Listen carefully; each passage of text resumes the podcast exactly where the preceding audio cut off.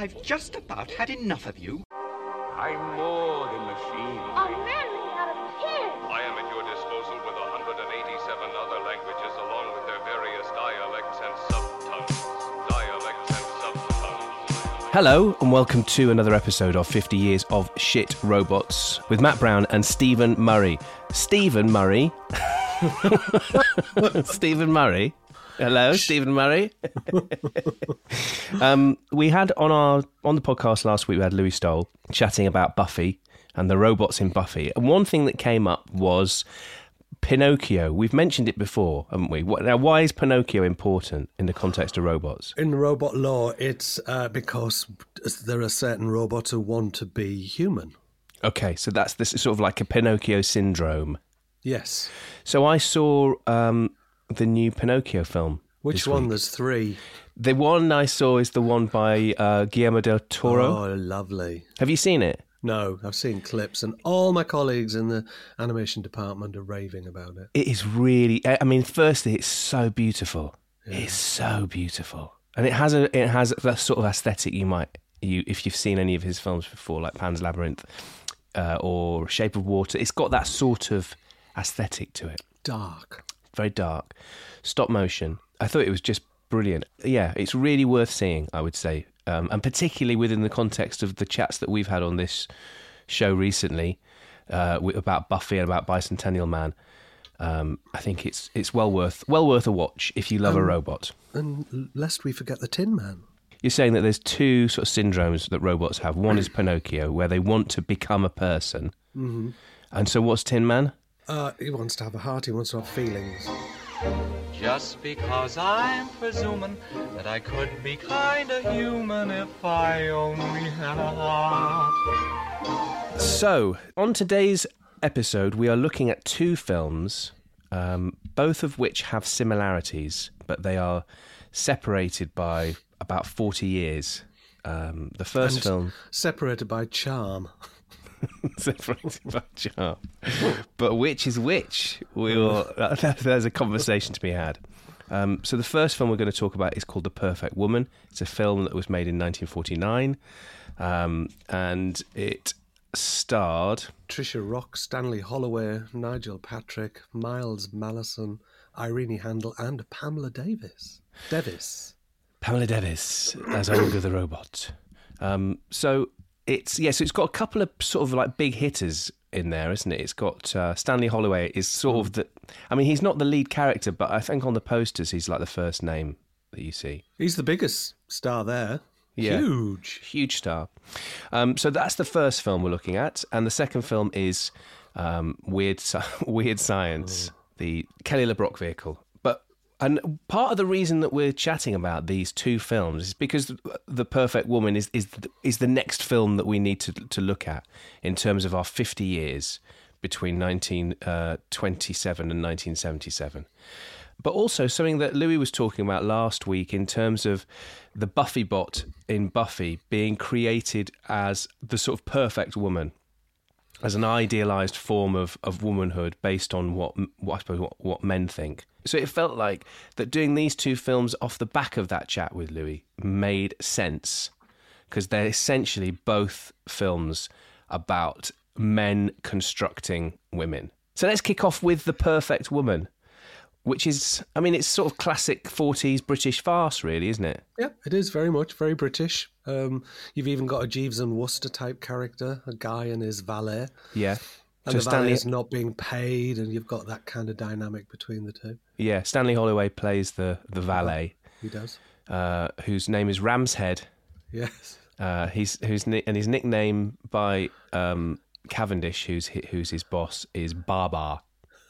And there's quite a. I tell you what, I'll, j- I'm going to play the, the the the scene now to explain the name Barbar because it's it's sort of quite tortuous, quite British, quite farcy, quite 1940s, but it'll give you a sense, a real sense of the sort of tone of the film. Ah, you're the young man who telephoned, Mr. Uh, Cavendish.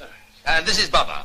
uh, Mr. Bubba. Uh, his real name is Ramshead, but I, I call him Bubba because um, well, rams, uh, lamb, sheep, ba, ba, Bah! Bah! So uh, the film opens with the two main characters, Stanley Holloway and Nigel Patrick, as the down at heel upper. Is he middle class? Yeah, he probably He's is, He's just isn't he? middle class. He's not upper middle class. So he's milked his auntie of as much money as he can possibly get, and he's down on his heels and he's looking for a job. Look, there you are. Wanted. Young gentleman with good connections in search of adventure. Substantial remuneration for suitable applicant.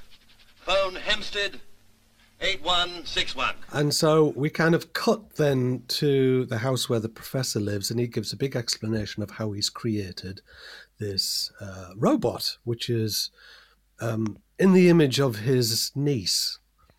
Yes, it is. Uh, and so you, you you meet all the characters. You meet Irene Handl as, as Miss Butters or Buttercup, and you meet his niece uh, Penelope, and you meet the robot, and then at the door, um, the the two uh, protagonists arrive, and uh, a little bit of farce ensues. Essentially, what's what's going on is that the, the the professor has built this robot, and he needs to test it out, doesn't he? He needs to give it a Yeah. road test, and so he Yeah. wants he wants Ca- uh, Cavendish and Ramshead to take it out for the night.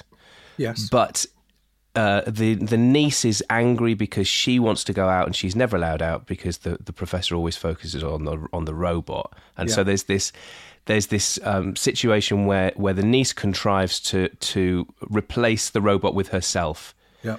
and then she gets taken out for the night. Yeah, and there's a set of instructions on That's how right. to make the robot move and how to make the robot do things. That's right. So you, if you have to tell it what to do, don't you? Yeah, you So do. if you want it to stand, you have to say stand. If you want it to walk, you have to say walk. If you want it to stop, you have to say stop. So you can see there how the farcical things are going to happen. You happen. will say stand. And she'll stand. Turn. And she'll turn. Walk. And she'll walk. And so they end up in this hotel, Hotel Splendide. Hotel Splendide, uh, and the only room they can get in is the bridal suite. Uh, the auntie turns up, and she thinks they're married, and uh, they have to eventually bring in the robot to prove that what they were doing was was just looking after a robot. So it's it's a it's a mistaken identity sort of Yes, plot, isn't it? it is. It's it's just it's just a lot of people going through different doors Yeah. and all of that sort of stuff. It's a very British farce. A very British farce. One thing I've got in here is I put too much farce question mark. Yeah, far too much farce. There's a scene where in the hotel there's um, a character who appears who who recurs This is the waiter. the waiter in a hotel who's called Winkle. who doesn't understand any English and crucially doesn't understand any English mannerisms or idioms or anything like that. And so he's constantly getting it's confused. Manuel. It is, isn't it? Yeah. It is proto Manuel. You're absolutely right. Hey, what do you want, George? Is your name George? No, sir. Winkel. Winkle. Wolfgang Wilhelm Winkels II. also there's this scene that i mean there's i think too much farce as well in the scenes where uh, cavendish the sort of uh, uh, upper middle class dude is trying to operate the robot in in the world without revealing to anybody that he is uh, operating a robot. So he, you know, he, he will say uh, to he'll say to the robot who isn't a robot, it's the it's the woman. He'll say walk, and she'll start walking, and then he'll forget to to say stop, so she'll end up walking into a wall or something, and so he ends up yelling sh- stop at her. All right, uh, forgive me a moment, will you? Pretty thing, walking. You see, it's quite simple. We'll see you on a care. Stop! And actually, the, the that whole thing I thought was again. I've now got twenty twenty three glasses on when I when I say this, but that whole the whole fact of him getting frustrated with himself for not uh, saying the right command at the right time. For not And he- having total power over the woman. not having total power over the woman, and, and so getting very frustrated and, and just yelling at her. If you're a character in that scene, you've got no knowledge of the fact that of what he's actually trying to do. I mean, it just looks like incredibly coercive behaviour, doesn't it? Yeah, it does. Someone who gets really angry with somebody because they won't do exactly what he said. But seemingly none of this behaviour rings any alarm bells for anybody. No, because it's British. We don't do that. We don't, do we? Not in 1940s. no, that's very true. Um, one thing that I, I, I thought was interesting was in all of the in all of the robot films we've seen so far, there's always a, a very explicit reason for robots existing. Yeah. I was thinking back to um, the last serial that we looked at, which was The Monster and the Ape. The Monster and the Ape. That's right.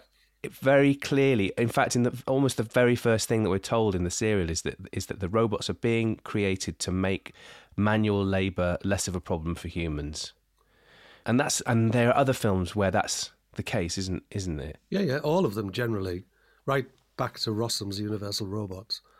They all want to create a, a, an army of labour saving devices. Yeah, I wasn't entirely sure why why he built the robot. And why did he build a pretty, pretty robot that looked exactly like his niece? Yeah, it's creepy. Very creepy. In the first place, I have made a woman. Made who? He's made a woman. You've what? There's a scene where the middle class dude Cavendish and his and his his valet turn up at the house for the first time, and sort of are, be, are being told what it is that they're there for, what they're going to earn the money for, and they think that they're there to escort a woman, a young woman, out on the town. And that's the sort of the extent of what they, they think it is. The professor hasn't explained to them that it's a robot, but he thinks he's explained to him that it's a robot. so, um, and he says, and again, they the, the two the two guys don't don't know that it's a robot yet. He says, "There's no point my creating a most tremendous flourish and then producing a woman who won't work." That feels like that's the closest you get to why he might have built the robot in the first place. But even that is like work for for what purpose? Creepiness. he's just a total creep. Um, but he's But he not a creep, he's though, not, is I was just going to say he's not a creep. He's a bumbling professor, and, and that character, um, Miles Malleson, plays that character all the time. Yeah, he does, and it's and it's a it is such a classic British movie, you know, stereotype, isn't it? You could imagine um, someone like Nigel Bruce or uh, someone like Wilfrid Hyde White. Foil. A kind foil- yeah, absolutely, but but but a total sort of bumbling, "Whoa, whoa, whoa," you know, just Well, wandering around the place. Quite interesting that you mentioned Wilfrid Hyde White because he was the other guy in the bet in Pygmalion, which became My Fair Lady. And that's based on a statue coming to life, which is the perfect woman. Yeah, so he's not a he's not a nasty character. This, I mean, you could accuse him of being a little bit detached. I mean, his his niece is often heard to, to sort of bemoan the fact that he never takes her out anywhere. He spends more time thinking about his robot than he thinks about her. But I mean, what's she doing? Uh, nothing. She just moans about the house, doesn't she? and she just whinges to uh, Irene Handl. Yeah. And Irene Handl's the, the most mischievous one because it's her idea. Yeah. but to replace the robot so she can get a night out. She's great. and uh, why is it that Irene Handl, who we've already seen in this series, um, playing a role in the Metal Mickey TV show, um, why is it that she always looks exactly the same age? Oh, I know. It's like Charles Hawtrey. They were born old. Yeah, she just looks brilliant, and she can't be very old in this. She must be almost in her twenties, I've thought, in this film, isn't she? No, but her character is there. It's firm, and that's the one she'll play for the rest of her life. Yeah, I mean, and, and she's great. She is. She's brilliant in it. Love it. Um, so in this scene where there's this confusion about who these two guys are supposed to be taking out. They're supposed to be taking out a robot, but they think it's just a, a person. There's a there's a little little moment where the professor, and again the two guys think that it's still a, a real person they're supposed to be taking out, but, but the professor explains that he's had some problems with the woman this morning, and he had to cut her arm off. Now, at that point, Cavendish and Ramshead both try and creep out of the room. It's like they obviously feel that he's they they sort of like stumbled into a psychopath's den, and they're they're out of there. Um, and then the professor says, "Well, of course I'll pay you," and they st- they stop. So they think he's a psychopath, but they stop because they want the money. Um, and they they get paid a, hundred pounds, hundred pounds up front, and then a hundred pounds on delivery. Now I've done a little bit of research this morning, A hundred pounds in today's money is just over four grand. Oh well, you would creep back, wouldn't you? You would creep. Back. So they're getting paid a total of eight thousand quid for this one night's work, and they, uh, as you've already said, they en- they end up at the Hotel Splendide, sp- sh- sp- splashing out on a bridal suite. And I and I took the trouble of of finding a, a hotel in London and, and what what the one night in the uh, for a suite would be. And at the Pelham Hotel, which is a five star hotel in London, as of this morning, you can stay there tonight in their most expensive suite, breakfast included, for six hundred and fifty four pounds a night. Oh, well, well, there you go. So you get a lot of change out of your four out of your four grand for that, wouldn't you? Yeah. So no wonder they're doing it.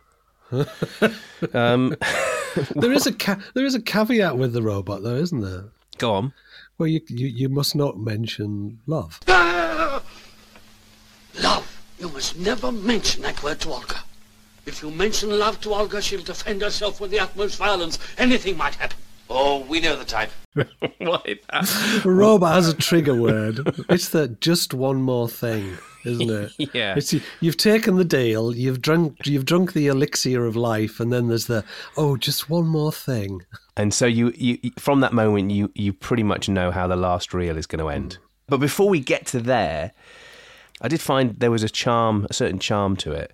Yeah. Um, and part of that I thought was there's this extraordinary parade of, of minor characters. So we've talked about Winkle. The- Never gets old that one. But there's all there's this amazing scene where Irene Handl is taking the robot uh, across London so that she can take it to the Hotel Splendide. She's very confident in doing this, isn't she? Very confident. but there's this amazing scene where where uh, Irene Handl and the real robot Olga are sitting on a tube train and they're accosted by a drunk trophy winning ice skater. Uh, who, who proceeds to give Olga a cigarette, which she smokes, and then smoke comes out of her ears. um, and uh, the other, there's sorry, one other thing that I sort of wanted to mention, which was the there's this sort of, I mean, the, the end, the end third basically is Cavendish, the um, middle class tw- twit, um, falling in love with Penelope, who has been playing the robot. So throughout his, his encounter with the robot, he occasionally will say, in between his bouts of frustration and farce, he will occasionally say, My goodness, she has got wonderful eyes. or something like that, won't he? yeah, like a cad. Like an absolute binder. Um, and, and so in the end, he and she fall in love with each other. Now, I just didn't buy this at all. No, no, no, not at all. not least because this that's the sort of character he's portrayed. The idea of love and giving yourself over to love seems just so alien. Like Giving yourself over to love when you think it's a robot and so instantly, because it all Yeah. seems to come together in the end, doesn't it? yeah, it does very very quickly, and wi- within like a second they're engaged, Oh, yeah. engaged to be wed. They, they did. They did it all in the the, the, the door. They That's stand in the door. There's a kiss. They're engaged, and that's it. So, so at this point, the aunt, the aunt is in the room. Uh, Ramshead is in the room. uh, The real robot Olga's in the room. Uh, Penelope and Cavendish are in the room. Uh, Winkle is in the room, and the hilarious uh, sort of Italian emotional uh, hotel manager is in the room as well. And at that point, Cavendish says, "But I love her," and then Olga goes absolutely crazy. The trigger word. and that's and then that's the end. She just basically blows up the whole hotel. I think they've done the way to get trampled. yes, and performs a lovely forward roll. Yes. Um, and but but Olga is then there's there's she's she's wandering around. There's like um uh stuff smoke coming out of her. She's she's like stiff armed, stiff legged, running around. I mean, the actress who plays her does a splendid job, a Hotel Splendide job of the. I the whole don't think she ever went on and did anything else. Well, what what where was there to go after Exactly. after that? Peaked. Yeah. Peaked.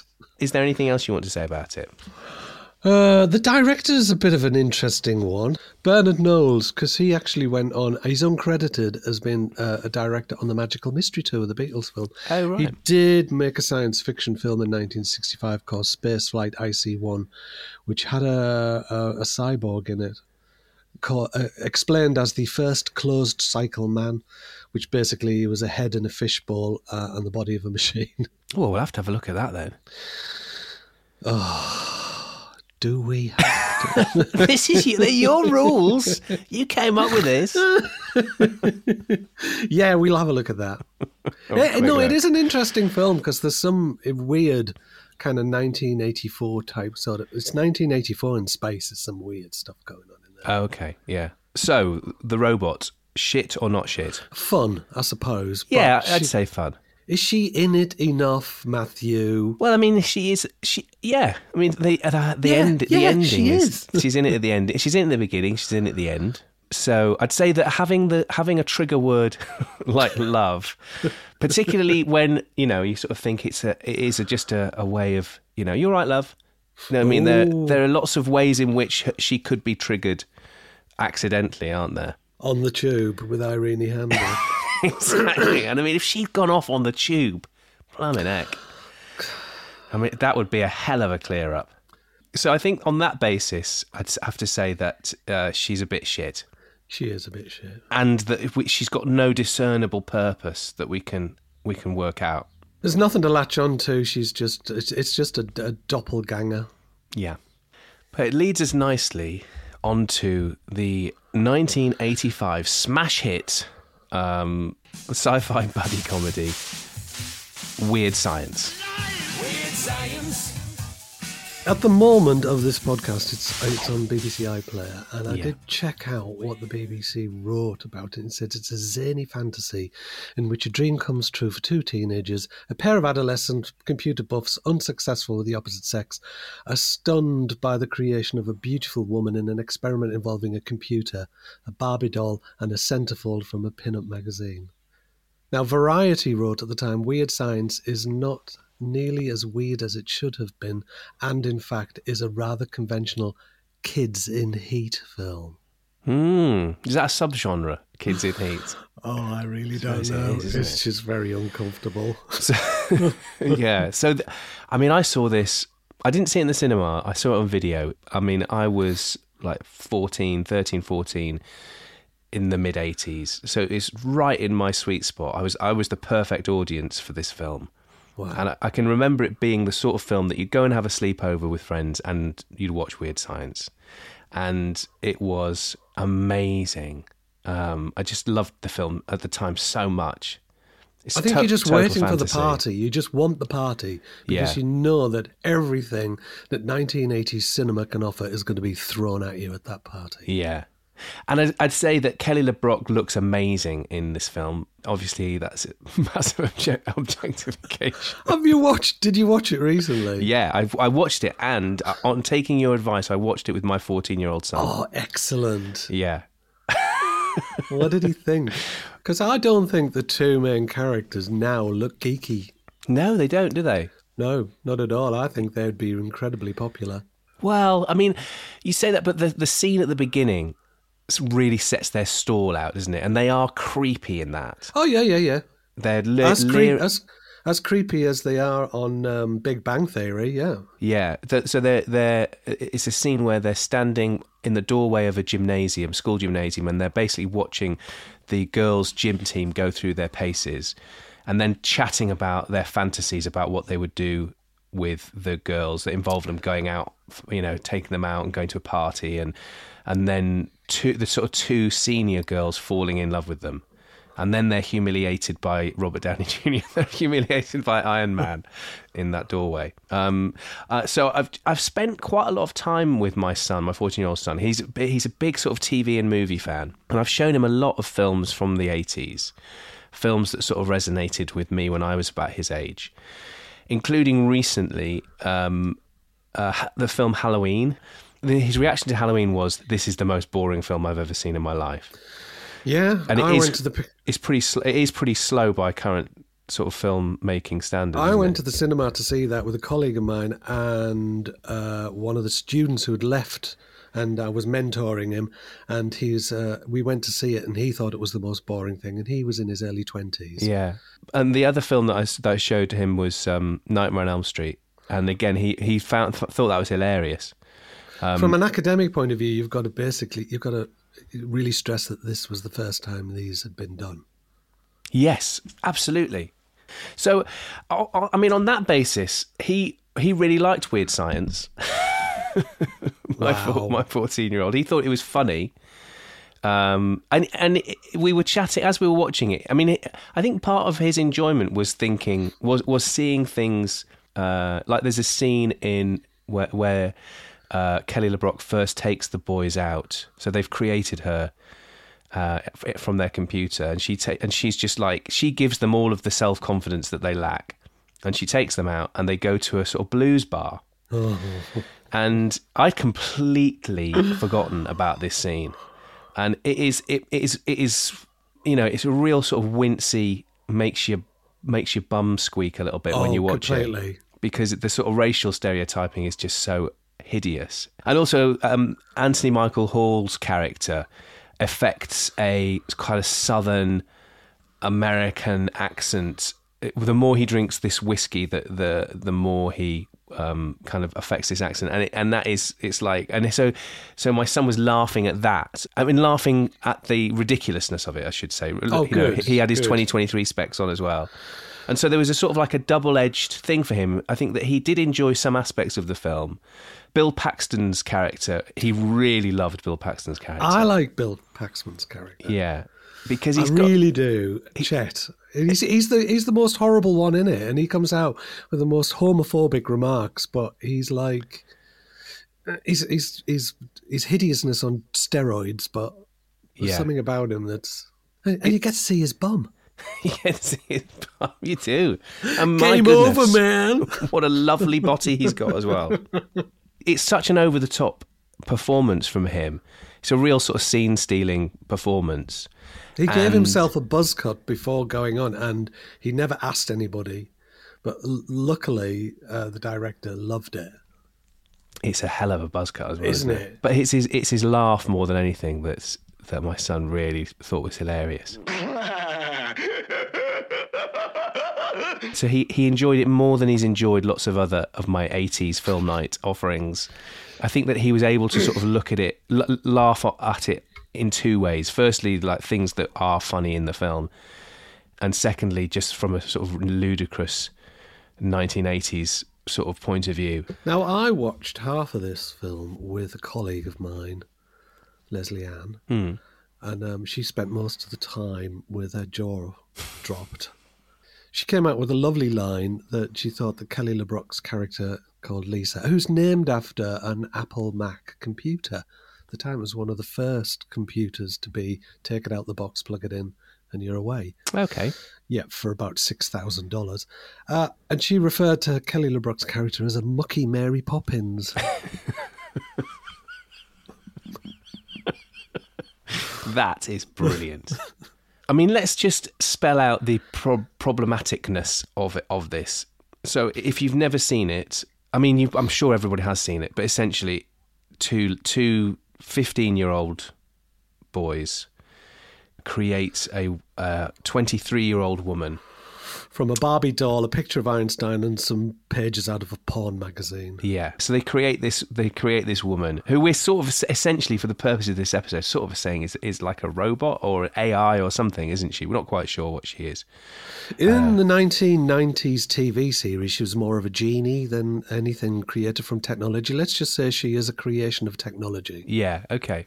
So first of all, you've got this, inc- and she is. I mean, Kelly LeBrock is uh, Uh, was picked. I'm sure to play this because she sort of epitomizes that 1980s aesthetic of Yeah. like a centerfold model, doesn't she? And so essentially, you've got this sort of highly sexualized, highly confident 23 year old woman teaching two 15 year old boys how to act more confidently and, and crucially how to f- sort of fulfill their sort of sexual ambitions. And It would be fine, all this advice, if she didn't snog them and Yeah. squeeze their ass. squeeze their bums, Sorry, squeeze their bums. their botties. Yeah, I, I, don't know whether saying botties is worse than ass, actually, since they Their were bot- 15 years old. parts. And then, then there's a scene where she goes to a department store to buy some underwear. and that is Yeah. really terrible. That is because she does say she she holds up a very skimpy Air, there's more air. yeah negligee or something and says to the to the to the salesperson, "Be be honest, is this the sort of thing a fifteen year old boy would like?" And and it's it is just it's so weird. There's But no reason why they shouldn't couldn't have been 16. There is absolutely no reason. And then on a legal level, Yeah. then you're you're off the hook. yeah, exactly. they cease to be adolescents, and in the eyes of the law, they're children. yeah, On a certain level, I think she's quite a strong character, and she's um, she's independent. She's well, she's not independent because she has to do what the two characters say. yeah, she but she she's do. very leading, isn't she? She's very leading. Yeah. Yes. Uh, um, I mean, at, one point, we while we were watching it, we were we mused on what the film would look like had the Kelly LeBrock character been a man, and Oh, two, we talked about rever- reversing Yeah. the roles, and the two two lads, and even in been the eighties, I don't think that would have happened. No, Does she have sex with them? Because there is the scene where the uh, Wyatt gets up the next day and he's wearing her clothes. He's Yeah, got her pants on and right. a crop top. That- that's right, he does, and that leads Bill Paxton to reveal his bum, doesn't it? It does, yes. The motivation for the bum reveal. So those the two films together were an interesting watch. I mean, I don't I don't think I'll ever watch Weird Science again. No, I'll never watch it again. I'll never let it darken my door again. Um, but I might give The Perfect Woman. I'd, I'd watch that again. I'd, I'd stick that on with friends. You like it, don't you? You loved it. It's kind of fun for did, you, wasn't it? I didn't it? love it because I got a bit bored sort of halfway through because, like I said, there was just too much Yeah. farce. Right. But I enjoyed the characters. I thought the characters were all good um, and all all funny. And I like the ending particularly because I've just written ends with Robocalypse. At the end. Uh, don't make me cough. Okay. So on the next instalment, we've reached 1951. It's our first 50s film. I feel like we are entering a really rich, fertile, robotic ground. You'd think. and we've got one of our, f- uh, well, it's one of the biggies. It is. It's Gort from The Day the Earth Stood Still. Right, so we're going to be watching that this week, and we're also going to be watching the Keanu Reeves 2008 remake as well. Compare and contrast, class, compare and contrast. um, so make sure you follow us, please, on Instagram or Twitter. It's the same handle for both at F I F T Y Y O S R. That's at 50 Y O S R. Um, and uh, tell your friends, tell your enemies, tell anyone you think might be interested in uh, stupid sci fi um, because, you know, the more the merrier. Subscribe and like. Subscribe and like, yes. Wherever you get your podcast from, sus- subscribe and like. Uh, so until next time, have a great week. We'll see you soon. Goodbye. Goodbye. I have made a woman.